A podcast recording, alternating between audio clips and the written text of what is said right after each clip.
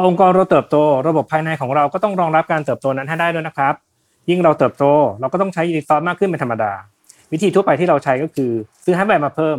แต่เชื่อไหมครับว่าบางทีฮาร์ดแวร์ที่เราเพิ่มกลับไม่ได้ผลลัพธ์อย่างที่เราคิด และเราก็ไม่รู้ว่าทำไม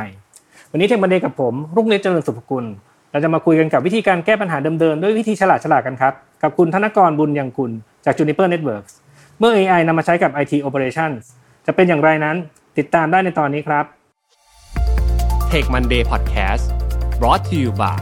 ใหม่เซเลนีโลชั่นและเจลอาบน้ำกลิ่นน้ำหอม ให้ผิวหอมพร้อมบำรุงติดทนทั้งวัน หอมไว้ มั่นใจกว่า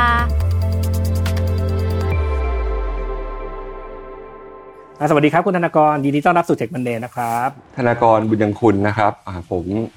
เป็น System Engineer Manager นะครับแล้วก็ควบตำแหน่งคันที่ดีของบริษัท Juniper Network Thailand นะครับ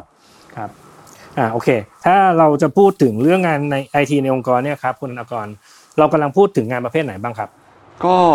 เนื่องจากว่าเราเราคุยกันเรื่องของการใช้ AI เอามา operate ตัวระบบ IT นะครับ ก็ส่วนตัวเองผมคิดว่าอย่างแรกเลยที่เรา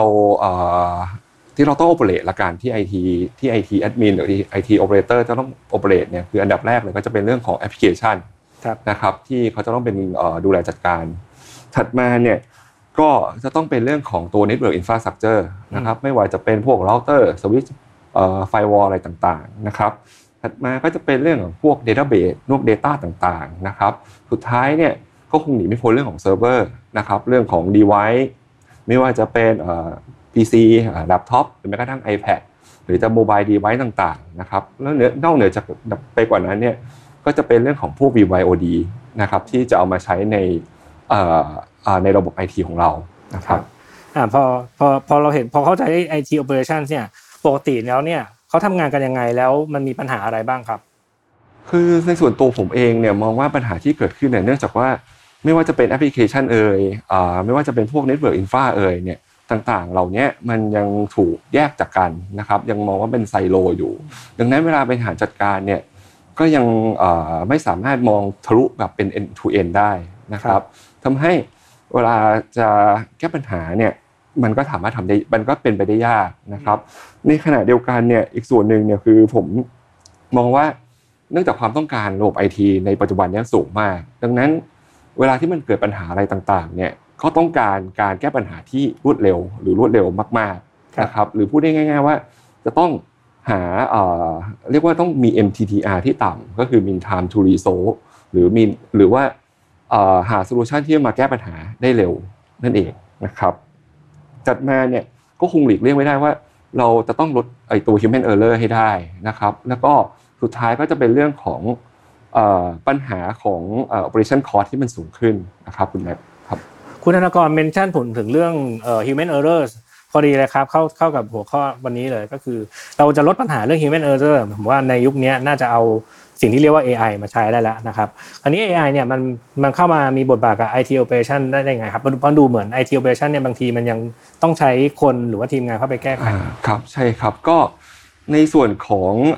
AI operation เนี่ยคือผมมองว่าเราต้องย้อนกลับมาก่อนว่า เราเอา AI operation มาใช้เนี่ยเพราะอะไรคือคือสำหรับผมเองเนี่ยผมมองว่าเราต้องการให้ไอตัว เรื่องของตัวตัวตัว network เนื่องจากว่าผมอยู่ในวงการ network นะครับผมก็มองว่าเราต้องการให้ network เนี่ยมันสามารถให้ user experience ที่ดีเป็นอันดับแรก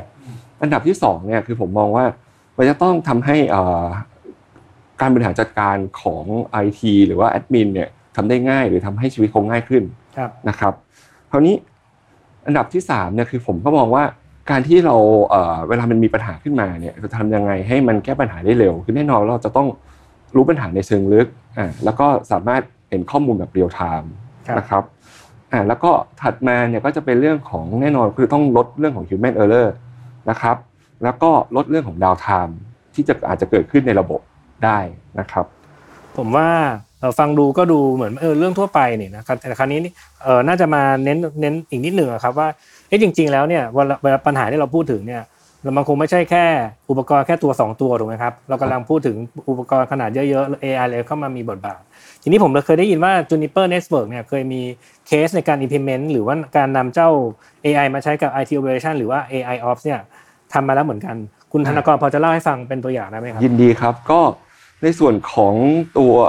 จูนิเปอร์เองเนี่ยเราก็มีมีเคสเรื่องของการเอา AI เนี่ยเข้าไปช่วยโอเปเรตนะครับก็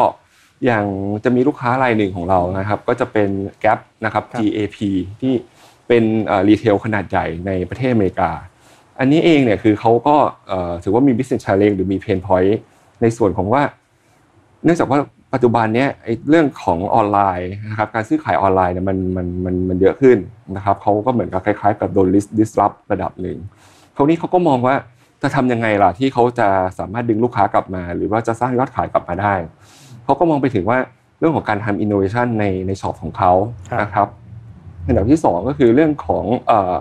การ interact กับเอ่อเอ่อลูกค้าที่ที่ดีขึ้นแล้วก็มากขึ้นนะครับ อันที่สามเนี่ยเขาก็มองว่าเฮ้ยไอการที่จะ offer Wi-Fi ที่ดีให้กับลูกค้าเนี่ยก็เป็นหนึ่งในสิ่งที่เขาคิดว่าจะทำให้เอ่อเขากลับมาเอ่อเรียกยอดขายกลับมาได้ได้ได้ดีขึ้นนะครับครับคราวนี้สิ่งที่เขาเขาทำเนี่ยก็คือเนื่องจากว่าเอ่อ ตัวช็อปของแก p เองเนี่ย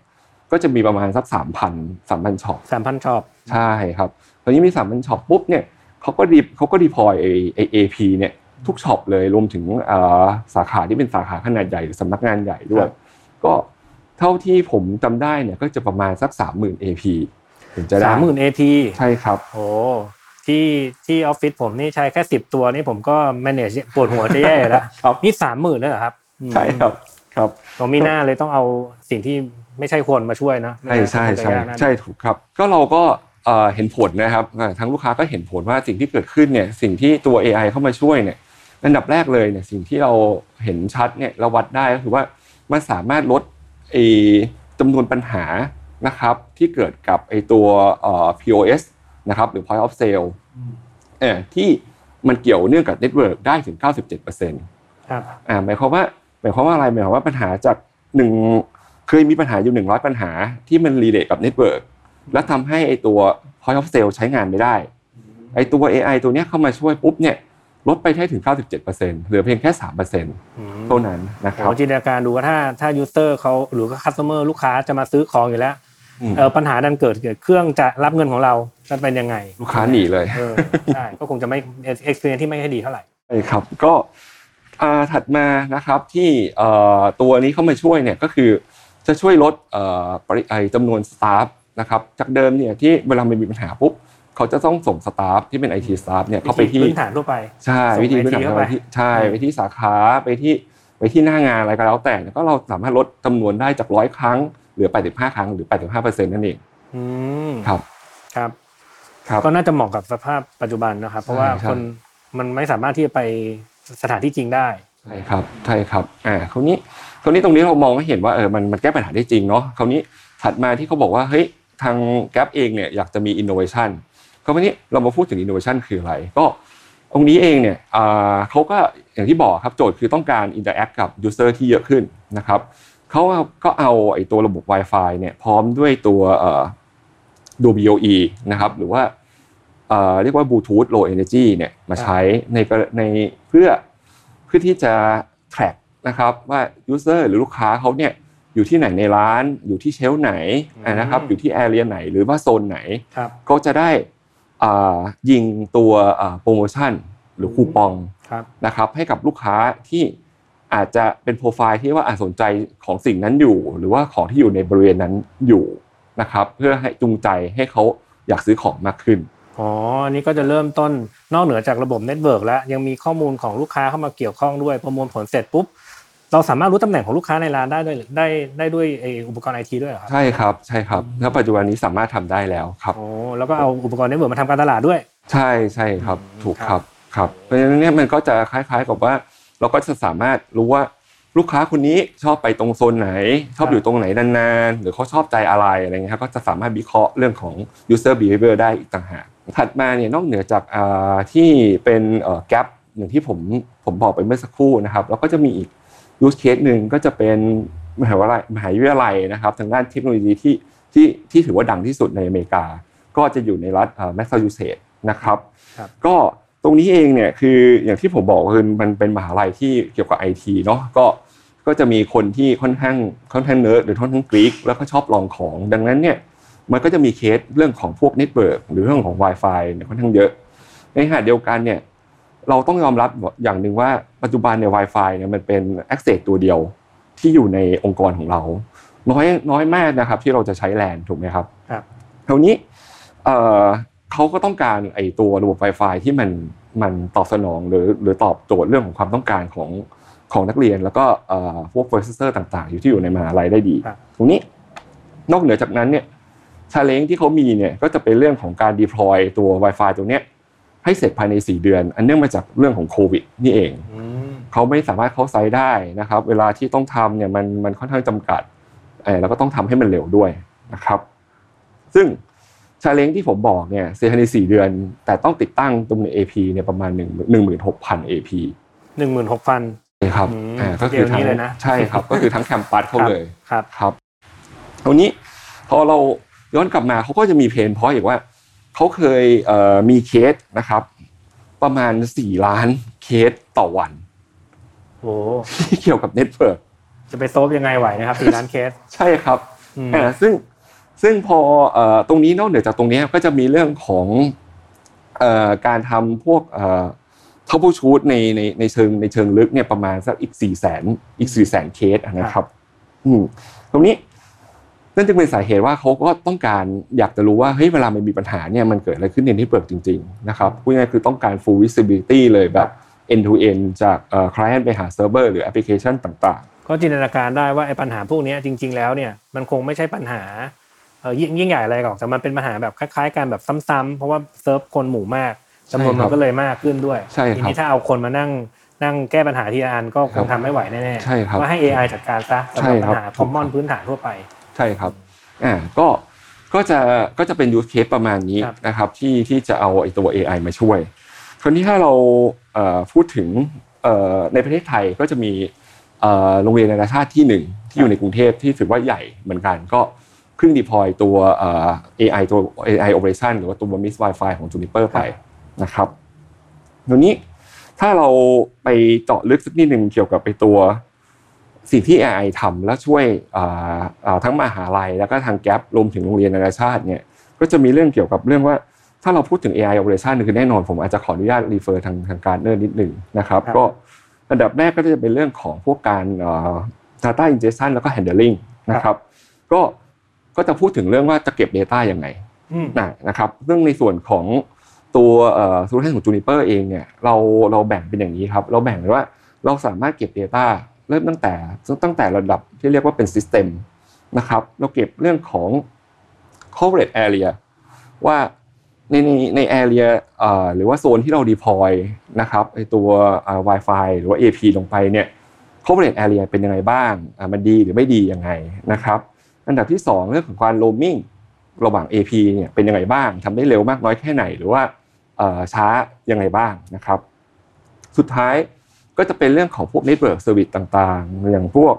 radius พวกว่าเราเราพูดถึงการ o r t e n เราอาจจะต้องต้องไปต้องไปคุยกับ radius นะครับเพื่อทาน o r เหมือน t e n เหมือนแบบว่าเราเดินออกจากจุดหนึ่ง ก็เดิครันบออกไปแล้วมันต้องไปต่อกับ AP อีกตัวหนึ่งแล้วมันจะต้องต่อให้อัตโนมัติอะไรอย่างงีใช่ครับใช่ครับ แล้วก็จะเป็นเรื่องของถัดมาก็จะเป็นเรื่องของพวก DHCP ที่เวลาเราเราต่อ network ปุ๊บเราต้องได้ IP นะครับผมว่าจะเป็นศัพท์เอ่อเทคนิคนิดนึงแต่ถ้าเกิดคนที่อยู่ในวงการเนี่ยผมว่าถ้าเขาฟังเนี่ยผมว่าน่าจะเข้าใจแล้วว่าเอ่อมันคืออะไรนะครับ สุดท้ายก็จะเป็นตัว DNS นะครับ ถัดมาเนี่ยก็จะเป็นเรื่องของเอ่อระดับของ AP ว่าเราเก็บข้อมูลอะไรบ้าง เราเก็บ AP เอ่อเรื่อง load ของ AP capacity ต่างๆนะครับเรื่องรวมถึงเรื่องของ interference สุดท้ายใน client level หรือว่า user level เนี่ยเราเก็บอะไรบ้างเราเก็บ throughput ที่ user ได้นะครับอ่าเราเก็บเรื่องของ time to connect หมายความว่าอะไรหมายความว่าเวลาปุ๊บเรากด associate Wi-Fi หรือกดเชื่อมต่อ มันใช้เวลาเร็วแค่ไหนอืมในการเชื่อมครับ อะเราก็จะเก็บตรงนั้นนะครับ แล้วก็ดูเรื่องของ signal strength ต่างๆนะครับ แล้วก็ดูเรื่อง location นะครับว่าเขาอยู่ตรงไหนในเอ่อ area ที่เราเอ่อ deploy Wi-Fi เอาไว้นะครับ ซึ่งตรงส่วนนี้เองเนี่ยผมอาจจะขออนุญาตเจาะลึกตรงไปลงไปในส่วนของตัว client นะครับนอกเหนือจากตรงนั้นเองเนี่ยตัวตัว client ที่ที่สามารถดูได้เนี่ยก็จะดูได้ว่าในส่วนของตัวเอ่อนอกเหนือจากนั้นเนี่ย ก็ตัว AI ตัวนี้ก็สามารถทำเรื่องของตัวไอ้ dynamic packet capture เอาไว้นะครับ ซึ่งตรงเนี้ยผมอยากจะไฮไลท์นิดหนึ่งมันมันได้ประโยชน์ยังไง มันได้ประโยชน์ในแง่ของว่าเวลาที่มันมีปัญหานะครับคุณแม็กปุ๊บเนี่ยของเดิมเนี่ยมันมีปัญหาปุ๊บไอทีจะต้องบอกว่าเฮ้ย user เนี่ยคุณไป simulate ปัญหาให้ผมดูอีกทีนึงผมจะได้เออช่วยไปทดสอบดูหน่อยสิว่าปัญหาอยู่ตรงไหนใช่ปัญหาอยู่ตรงไหนอ่าคนนี้อืมอะไปหน่อยสิอะเอาไปอะคนก็ไปครับ ไปเสร็จปุ๊บสิ่งที่เขาทำก็คือเขาก็ทำไอ้ตัว packet capture ดูว่ามันเกิดอะไรขึ้นบ้างนะครับ พวกสิกแนลอะไรต่างๆ แล้วโปรโตคอลที่มันวิ่งอยู่เนี่ย มันมันเป็นยังไง แล้วมันมีอะไรผิดปกติอะแต่กับไอ้เจ้าตัวเนี้ยมันเก็บให้ตลอดเวลาเลยอืมดังนั้นสิ่งที่เกิดขึ้นก็คือเวลามีปัญหาปุ๊บอะลูกค้า user แค่แจ้งมาว่ามีปัญหาที่ไหนอืมปัญหาเมื่อไหร่อืมอะแล้วเขาอยู่ตรงไหนณช่วงเวลาที่มันมีปัญหาแล้วตอนนั้นก็รู้คำตอบแล้ว อ่าก็คืออะไรแค่เขาต้องการแค่นั้นนะครับไอทีก็จะไปดึงข้อมูลออกมาดู ว่า เอ๊ะ ช่วงเวลานั้นตรงนั้นเกิดอะไรขึ้นครับอะดังนั้นจากเดิมที่ต้องส่งคนไปส่งคต้อนงไปส่งไอทีใช่ไปใช่อ่าครับ ก็ตรงเนี้ยก็จะเข้ามาช่วยให้เร็วขึ้นนะครับแล้วก็สะดวกขึ้นพูดถึง location นะครับแล้วก็ไอตัวระบบตัวเนี้ยมันก็จะสามารถเก็บได้ว่า user เนี่ยอยู่ตรงไหนในเอ่อใน area หรือแต่ในหรือในโซนนะครับแล้วอยู่นานแค่ไหนอ่าแล้วก็มีการเดินทางไปโซนไหนบ้าง คือพูดง่ายๆเราเราเก็บ user journey หมดเลย เรารู้หมดเลยว่าใครอยู่ที่ไหนทำอะไรบ้าง แล้วก็เดินจากไหนไปไหนนะครับจนกระทั่งออกจากบริเวณที่มีตัว Wi-Fi ของเราไปโอ้ยจริงนะครับๆอันนี้นี่ดีเลยนะครับ เพราะว่าครับอย่างนี้เคสล่าสุดที่ผมเจอเลยก็คือเออมันมีมันมีปัญหาเรื่อง network คราวนี้วิธีที่เราแก้ก็คือเอาคนเปิดอุปกรณ์ network มาดู Wi-Fi Spectrum แล้วก็เดินเดินเดินเดินเดินเดินเดินไปเรื่อยๆจนกว่า จะรู้ว่าเอ้ยตรงตรงนี้สัญญาณมันไม่ดี ตึกมีห้าชั้นแค่เนี้ยก็ โหไม่รู้จะใช้เวลาเท่าไหร่ นี่ถ้าพูดถึง AP ระดับหมื่นตัวเนี่ยโหกว่าจะเดินหาเจอหมดครบทุกอันเนี่ยโอ้ตายกันพอดีใช่ครับอะผมขออนุญาตกลับมาไอ้เคสตรงของมหาลัยตรงนี่เมในในในอเมริกาครับอีกนิดหนึ่งนะครับอ่านอกเหนือจากเรื่องของตัวปัญหาที่เกิดขึ้นตัวด้วยอ่ากับไอตัว Wi-Fi แล้วเนี่ยอ่าแล้วเราใช้ AI เข้ามา operate สิ่งที่เป็นชาเลนจ์ อย่างหนึ่งของเขาเนี่ยหรือสิ่งที่เขาต้องการอีกอย่างหนึ่งของเขาของของมหาลัยแห่งนี้เนี่ยก็คือว่าเขาต้องการจะ track อ่า user เพื่อป้องกันเรื่องของโควิด -19 นะครับ ว่าใครไปเจอใครบ้าง แล้วอยู่ที่โซนไหนอะเพื่อที่ครับก็คือเพื่อที่ว่าเวลาถ้าเกิดมันมีใครแจ้งขึ้นมา หรือมีคนแจ้งขึ้นมาว่าให้เขาติดเขาติดโควิด เนี่ยอืมอะเราก็ต้องส่งไปส่งอ่าหนึ่งคือต้อง quarantine คนนั้นครับ แล้วก็ quarantine คนที่เจอเขาเจอถูกไหมครับ แล้วก็ต้องไป clean โซนนั้นที่เขาไปอืมอ่าซึ่งอันเนี้ยก็เป็นโจทย์โจทย์หนึ่งอืมอ่าโดยที่เอ่อเรารับโจทย์มานะครับ Juniper รับโจทย์มา แล้วก็ตอบโจทย์ด้วยเรื่องของตัว solution ตัวนี้แหละนะครับเราดูได้หมดเลยนะครับว่าเขาอยู่ที่ไหนมาจากโซนไหน อยู่ที่โซนไหน เป็นเวลากี่โมง ถึงกี่โมง เจอใครบ้างเจอใครบ้างใช่ครับอืมครับโอ้ถ้าเป็นวิธีพื้นฐานทั่วไป ถ้ามันไม่มีข้อมูลตัวนี้ สิ่งที่ทำได้ก็คือปิดเป็นฟลอร์ไปจ้า แล้วก็เอาคนหนึ่งร้อยเปอร์เซ็นที่คือ access ทั้งทั้งฟลอร์นั้นน่ะ มาควอลันทีน ใช่ครับใช่คแต่รับวิธีนี้จะกลายเป็นระบุเฉพาะตัวคนใครใช่ครับเจอใครบ้างก็จะปรับวงแคบมาได้อีกหน่อยใช่ครับ กลับมาที่ในส่วนของ AI operation เนี่ยคือเนื่องจากนอกจากเรื่องของการเก็บ Data แล้วที่ผมผมเกริ่นไปก็จะเป็นเรื่องของการทำ Data correlation นะครับแล้วก็รวมถึงเรื่องของ remediation ในส่วนตรงเนี้ยเอ่อ ไอ้เจ้า AI เนี่ยเขาเข้ามาช่วยในการที่เรียกว่าเราเก็บข้อมูลมาหมดแล้วใช่ไหมครับอ่าเราก็จะมีตัว เรียกว่าฟีเจอร์ที่เรียกว่า radio resource management ตรงเนี้ยก็คือเก็บข้อมูลทั้งหมดไม่ว่าจะเป็น system level AP level หรือว่าตัว client level เหล่าเนี้ยเราก็เก็บมา เสร็จแล้วเราก็จะเอามา analyze ให้กับไอ้เจ้าฟีเจอร์ หรือว่าโมดูลที่เรียกว่าตัว RM นะครับ ดูว่า เฮ้ยเขาจะจัดสรรไอ้ตัวสเปกตรัมหรือชแนลของคลื่นเนี่ยยังไงให้มันเหมาะสมที่สุดครับอ่าครับ ซึ่งบางบางครั้งบางคราวเนี่ยเราเราเราถึงขั้นว่าไอ้เจ้า AI ตัวเนี้ยมันฉลาดถึงขั้นว่าเฮ้ยถ้ามันไม่มีคนใช้คลื่น 2.4 เนี่ยอืมให้ให้เปลี่ยนอีกเสาเสาหนึ่งเนี่ย ให้มันปล่อยคลื่น 5G ไปเลยอืมก็คือพูดง่ายๆไม่ต้องปล่อย 2.4 แล้วถ้าไม่มีคนใช้ถูกไหมครับ มันก็จะได้ไม่เปลืองไอ้ตัวไอ้รีซอสบน AP โอ้โดยทั่วไปผมก็ เปิดมันทั้งคู่แล้วแหละตลอดตลอดเวลาใช่อันใช่นี้ครับเนื่องจากว่าเริ่มต้นจากเก็บ Data ก่อนก็เลยครัรู้บว่าใครใช้อะไรตรงไหน แล้วก็ครับ optimize ให้ให้มันใช้ได้ถูกเวลาด้วยใช่ครับครับครับก็ก็จะเป็นก็จะเป็นประมาณนี้ในส่วนของตัวเอ่ออ่าสิ่งที่เอ่อ AI ของ Juniper ครับเอามาช่วยนะครับครับอ่าเราพูดถึง AI มาซะเยอะ AI AI AI เนี่ย AI ของของคุณธนากรหรือของของคุณ Juni- เอ่อของ Juniper Network เนี่ยมีชื่อไหมครับ เขาเรียกว่ามาวิมาวิสนะครับ Mavis อ่าครับอาจจะอาจจะอ่าอาจจะมีคนแซวว่าเฮ้ยมันเหมือน Iron Man หรือเปล่าจาวิสชาวิสนะครับแต่จริงๆคือ Marvis ครับ Marvis นะครับครับครับ ก็ไอ้เจ้าตัว Marvis ตัวเนี้ยก็คืออยากให้ทุกคนมองเหมือนกับมีมี chatbot อยู่อืมอ่าแล้วครับเราสามารถถามเป็นภาษาแบบเอ่อ human language เลยว่าเฮ้ยเนี่ยเอ่ออยากรู้ว่ามีเอ่อคนที่ไม่ happy เอ่อ ในวันเนี้ยหรือ 7 วันที่ผ่านมาเนี่ยใครบ้างอืมอ่าไอ้เจ้า Marvis เนี่ยก็จะไป query Data ทั้งหมดนะครับ แล้วก็เอามาโชว์เลยว่าเฮ้ยใครบ้างที่ไม่ happy หรือใครบ้างที่มีปัญหาครับอ่าแล้วก็เราก็จะมานั่งไล่ดูได้ว่าเอ่อปัญหาเหล่านั้นเนี่ยมันเกิดจากอะไรในขณะเดียวกันเนี่ยไอ้เจ้าตัว Marvis เนี่ยก็จะนำเสนอแนวทางการแก้ปัญหาให้ หรือจะให้ไอ้เจ้า Marvis ตัวเนี้ยแก้ปัญหาให้เลยก็ได้นะครับ ซึ่งพูดง่ายๆเนี่ย มันมันเสมือนกับว่ามีมีไอทีเอ็กซ์เพรสเนี่ยมานั่งอยู่ในเน็ตในในระบบ มานั่งดูแลระบบให้นะครับ ซึ่ง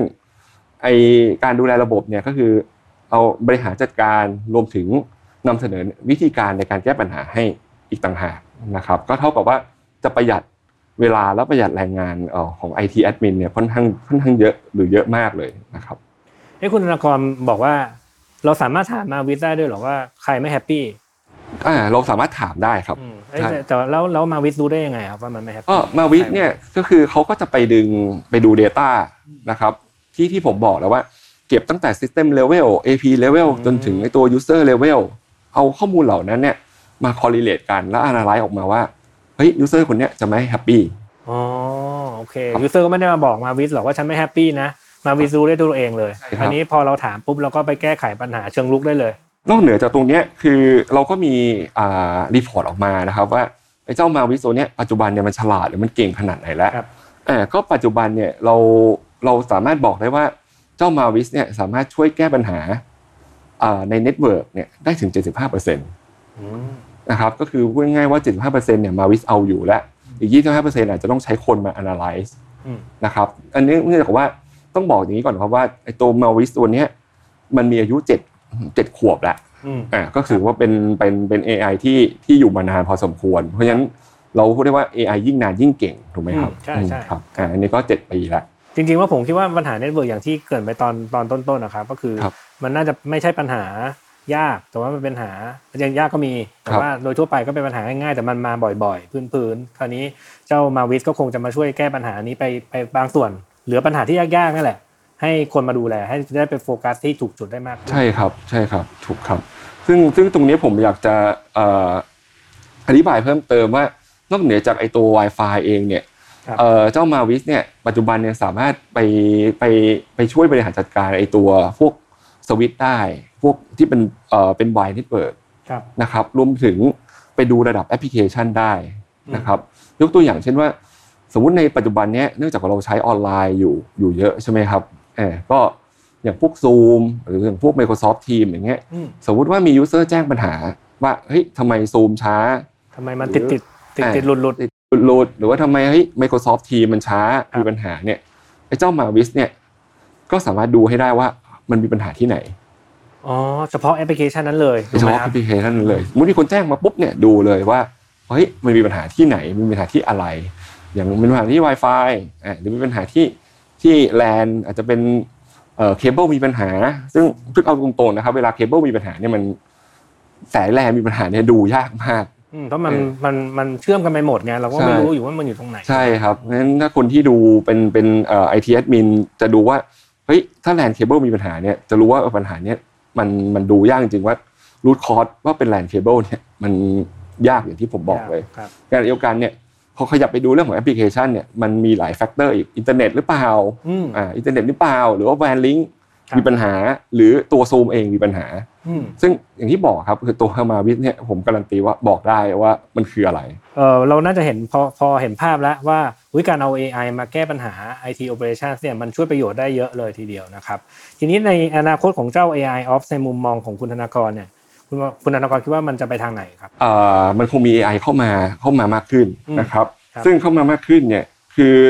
ในส่วนตัวของของผมเอง เนื่องจากว่าผมอยู่ในในแวดวงของตัว network นะครับครับผมก็มองว่าถ้าเข้ามาเนี่ยคือแน่นอนต้องมาทำให้ชีวิตของคนที่ดูแลไอทีมันง่ายขึ้นแอบแล้วก็สบายขึ้นนะครับเพราะต้องอย่าลืมว่ามันจะมี tool อะไรต่างๆหรือซอฟต์แวร์อะไรเข้ามาในระบบอีกเยอะขึ้นเรื่อยๆเรื่อยๆเพราะฉะนั้น ครับความยากของตัวตัวไอทีเองเนี่ยมันต้องเพิ่มขึ้นไปเรื่อยๆนั่นแหละความยากก็เพิ่มขึ้นเรื่อยๆงั้น challenge ของของ AI automation ตรงเนี้ยผมมองว่าทำยังไงให้มันง่ายขึ้นเรื่อยอืมๆมันคล้ายๆกับมันส่วนทางกันอืมก็ต้องดูว่าองค์กรเราจะไปยังไง ถ้าเราโต แล้วเราอยากคิดว่าเราจะโตด้วยการเพิ่มแล้วแก้ปัญหาด้วยการเพิ่มคนไปเรื่อยๆ อาจจะไม่ทันการและในอนาคตต้องหาตัวช่วยใช่ครับใช่ครับ แล้วก็ผมมองว่าส่วนหนึ่งก็คือ มองว่าการที่จะออฟโหลดไอทีเนี่ยคือเราอาจจะอ่าเรียกได้ว่าเอาโอเปอเรเตอร์คนที่เป็นโอเปอเรเตอร์เนี่ยมาเป็น helpdesk เลยก็ได้ครับอ่าอันนี้ก็ผมคือผมมองนะครับว่าว่าว่า direction ที่คิดว่าก็จะไปครับในในส่วนถัดมาก็คือแน่นอนต้องดูเป็น full visibility ได้เรื่อง end to end จริง ๆนะครับ ว่าเมื่อมีปัญหาเนี่ยอย่างที่บอกก็คือต้องอะไรได้ว่าปัญหามันเกิดจากอะไรครับครับอ่าแล้วก็แน่นอนจะต้องเรื่องเรื่องของความ flexible แล้วก็ agility ที่จะสามารถ integrate หรือ work กับเอ่อแพลตฟอร์มอื่น ๆ ได้ แล้วตอนนี้ Juniper Network กำลังมุ่งหน้าไปทางไหนบ้างนะครับ ส่วนของเอ่อ Juniper เองเนี่ยเราเราเป็นเป็น mission มาจากทางทาง CEO เลยนะครับครับ ท่านท่านบอกว่า ตอนเนี้ยเราไม่ได้กำลังอ่าสร้าง Network Infrastructure แต่เรากำลังสร้างเอ่อประสบการณ์ที่ดีให้กับครับ User ครับ นะครับถ้าไปดูในในในเว็บของ Juniper เราจะเรียกว่า Experience First Networking นะครับซึ่งอันเนี้ยเราเราเน้นหลักๆเลยนะครับ เราเรื่องของการนำไอตัว AI เข้ามาอ่าไม่ว่าจะเป็นเรื่อง AI ไม่ว่าจะเป็นเรื่องอันนั้น data analytics นะครับดังนั้นเนี่ยเราก็จะมีการเอา tool ต่างๆ เอา AI ต่างๆนะครับเข้ามาช่วยในการบริหารจัดการแล้วก็เก็บข้อมูลนะครับ แล้วก็วิเคราะห์ในเชิงลึก ไม่ว่าจะเป็นเรื่องของโซลูชันอย่างที่ที่ทางที่ผมเกริ่นไปนะครับ อันนั้นจะเป็นพวกเรื่องของพวก campus network แต่จริง ๆ ของ Juniper เองเราก็จะมีไอ้พวกโซลูชันที่เป็น data center แล้วก็รวมถึงกล้องเรื่องของตัวไอ้ transport network ของ network ระดับที่เรียกว่าเป็นระดับของผู้ให้บริการก็จะเป็น transport network เลยนะครับ นอกเหนือจากนั้นเนี่ยเราก็จะมองว่าไม่ไม่เพียงแค่เอา tool หรือว่าเราทำ network infra เราก็มองถึงเรื่องของ security ด้วยว่า จะเอา security เข้ามาเนี่ยทำยังไงให้มันมีความปลอดภัยอ่าแล้วก็เนี่ยเดียวกันบริหารจัดการได้ง่ายด้วยนะครับอ่าผมคิดว่าน่าจะพอหอมปากหอมคอแล้วว่าเอ่อ AI เมื่อเอามาใช้กับ IT operation จะมีประโยชน์ขนาดไหนนะครับ ลองคิดดูกันว่าในอนาคตเนี่ยถ้าองค์กรเราโตขึ้นเนี่ยเราจำเป็นต้องใช้ไหม ผมว่าคิดว่าน่าเราต้องถึงเวลาต้องปรับตัวกันบ้างแล้วนะครับ ทีนี้อะก่อนจากจากการคุณธนากรมีอะไรอยากจะฝากให้ท่านผู้ฟังไหมครับครับ ก็อันนี้สิ่งที่ผมอยากจะฝากนะครับ คือทาง Juniper Network เองเนี่ยเราเคยมีการทำรีพอร์ตออกมา เรื่องกับเกี่ยวกับ TCO นะครับเป็นการเอ่อเอ่อเรียกว่าอะไรนะอ่าวิเคราะห์เรื่องของค่าใช้จ่ายนะครับ ที่เอามาใช้กับไอตัว Network อืม Infrastructure นี่แหละนะครับเราทั่วๆไปก็จะแบ่งเป็น CAPEX กับ OPEX นะครับสิ่งที่สิ่งที่เราได้จาก report เนี่ยก็คือบอกเรา เรารู้มาว่า OPEX เนี่ยเอ่อเป็นสามเท่าของ CAPEX หมายความว่าอะไรหมายความว่าในเงินหนึ่งร้อยบาทเนี่ยเราต้องจ่ายไปกับการ operate เนี่ยเจ็ดสิบห้าบาทอืมอ่าครับในขณะเดียวกันไปซื้อของในยี่สิบห้าบาทอืมนั่นจะเห็นให้จะแสดงให้เห็นว่าเฮ้ย operation cost เนี่ยมันมันสูงมากอืมๆนะครับ แล้วก็อย่างที่บอกแล้วขณะเดียวกันเรื่องของความต้องการหรือว่าความคาดหวังของ user กับ network เนี่ยมันสูงขึ้นสูงขึ้นนะครับ ดังนั้นเนี่ยผมเลยมองว่าเอ่อ ก่อนหน้าเนี้ยเราอาจจะอยู่ในยุคที่เรียกว่าหัตถกรรมของการดูแล network เราต้องใช้ manual ต้องใช้คนนะครับ แต่ผมว่าด้วยเอ่อปัญหาที่เกิดขึ้นกับเรื่องของเทคโนโลยีที่มันเปลี่ยนไป ผมว่าตอนเนี้ยเราอยู่ในโลกที่เราต้องบอกว่าเป็นโลกอุตสาหกรรมของการดูแล network แล้วอืมเออดังนั้นเนี่ยผมมองว่าถ้ามันเป็นอย่างนั้นแล้วเนี่ยเอ่อองค์กรต่างๆ ก็น่าจะต้องมองหาเครื่องจักรหรือว่า tool หรือ AI เนี่ย ที่เข้ามาช่วยในการแก้ปัญหาเหล่านี้ครับเพราะฉะนั้นเพราะฉะนั้นเนี่ยผมมองว่า การที่จะเลือกตัว tool ตัวเนี้ยเป็นสิ่งสำคัญที่จะช่วยให้องค์กรเนี่ยเจริญเติบโตได้เป็นอย่างดีนะครับ ครับก็ฝากไว้ครับ ถ้าเราจะปรับตัวได้เราก็ต้องเลือกอุปกรณ์ให้มันเหมาะสมกับองค์กรของเรา ถ้าเรามีขนาดที่โตขึ้น